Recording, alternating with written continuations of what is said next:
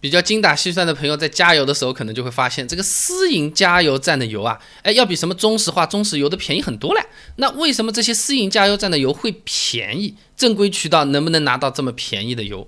一般私营加油站的油的本身的来源呢，要么就是两桶油，要么就是地方炼油厂，也就是常常说的。地炼啊，那国内的地方炼油厂基本上都都集中在山东。按照这两天的油价来看呢，山东许多地炼国六标准九十二号汽油的油价呢，每吨是在七千一百五到七千两百五十块钱左右。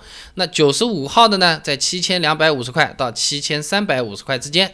那再看看中石化、中石油的价格，国六标准九十二号汽油每吨七千六百五十块，九十五号的七千八百五十块。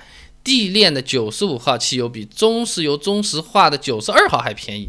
那如果私营加油站是从地方炼油厂拿的油，那定价空间就灵活了，确实可能比两桶油要便宜。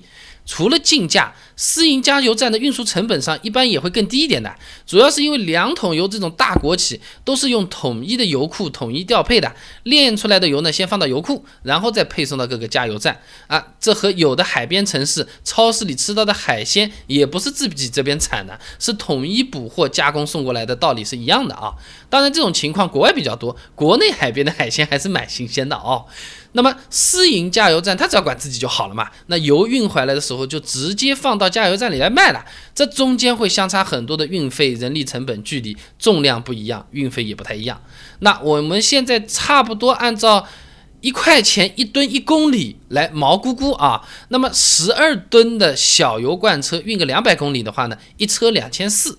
那中石化和中石油下面的加油站呢，只能统一调配，但私营加油站就不一样啦。有些私营加油站老板眼光比较好的，油价低的时候把油吃尽啊，油价涨的时候再把油抛出，呃，和炒股票很像啊，低买高卖啊。那最近这段时间油价涨得厉害，九十二号六块多变成七块多啦。那加油站老板前几个月囤了一波油，那价格上面是卖出优势来的。那说句题外话啊，汽油的保质期还是比较长的，配方里面都加了抗氧化剂。的也就防腐剂，保守估计存个八个月以上没什么问题。乙醇汽油例外，保质期比较短。那有些朋友会担心呢，那价格便宜，质量怎么样？其实质量也还行。开个加油站审核还是很严的，你不光是什么场地、消防安全这方要审啊，这油品来源也是要审的。加油站老板要提供跟进货油库或者炼油厂签订的这个三年以上的供货协议，证明这个油来源是可靠的啊，不是自己挖出来的或者是地沟里捞出来的啊。那还有些朋友还是会担心的啊，你这个来源是可靠的，但是你地炼的这个油啊，它质量本身好不好啊？啊，其实两桶油啊，本身和地炼也是有一定合作的，有时候也是会从地炼进一部分油来卖的，主要是因为国内采油设备技术啊方面都不是很好的缘故，开采成。成本比国外要高很多，能达到六十多美金一桶。现在国际油价也就是六十多美金一桶，自己开采还费时费力，呃，不讲战略资源，光从划不划算的角度来说，你自己采自己炼也不是很划算啊。那上游油田近几年的产量都在降，自己不够卖了，有时候还会买一点地炼的油来。那当然了，也不排除有的私营加油站在经营的过程中确实存在了一些。来路不明的油啊，偷油偷来的啊，什么作坊式的炼油窝点提供的啊，但是这种作坊式窝点产流量是很少的，很难维持正常经营的。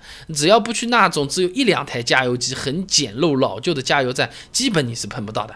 一般私营加油站黑心一点啊，呃，也就是在数量上面动手脚，也就我们常说的缺斤短两。那你如果怀疑加油站少给了油，你可以要求加油站复核的，他们一般都有二十升的标准计量罐的。那看他加油机上输入二十升出来的是不是二十升？国家标准呢是这个加油机误差不能超过百分之零点三，那基本上也是没有什么误差了，对吧？私营加油站呢确实是便宜一点的。那有时候听人说啊，加油想更便宜，要早上去，哎，这个热胀冷缩啊。啊，这个初中小学、高中说不定都学过了，对不对？那比中午大太阳晒的时候就可以加更多的油啊，有没有道理？这个加油机啊，老是跳枪，师傅说是我这个车子有问题，是不是车子坏掉了？那加油加满了，师傅总是再捏两下枪给我凑个整，呃，会不会伤车的呀？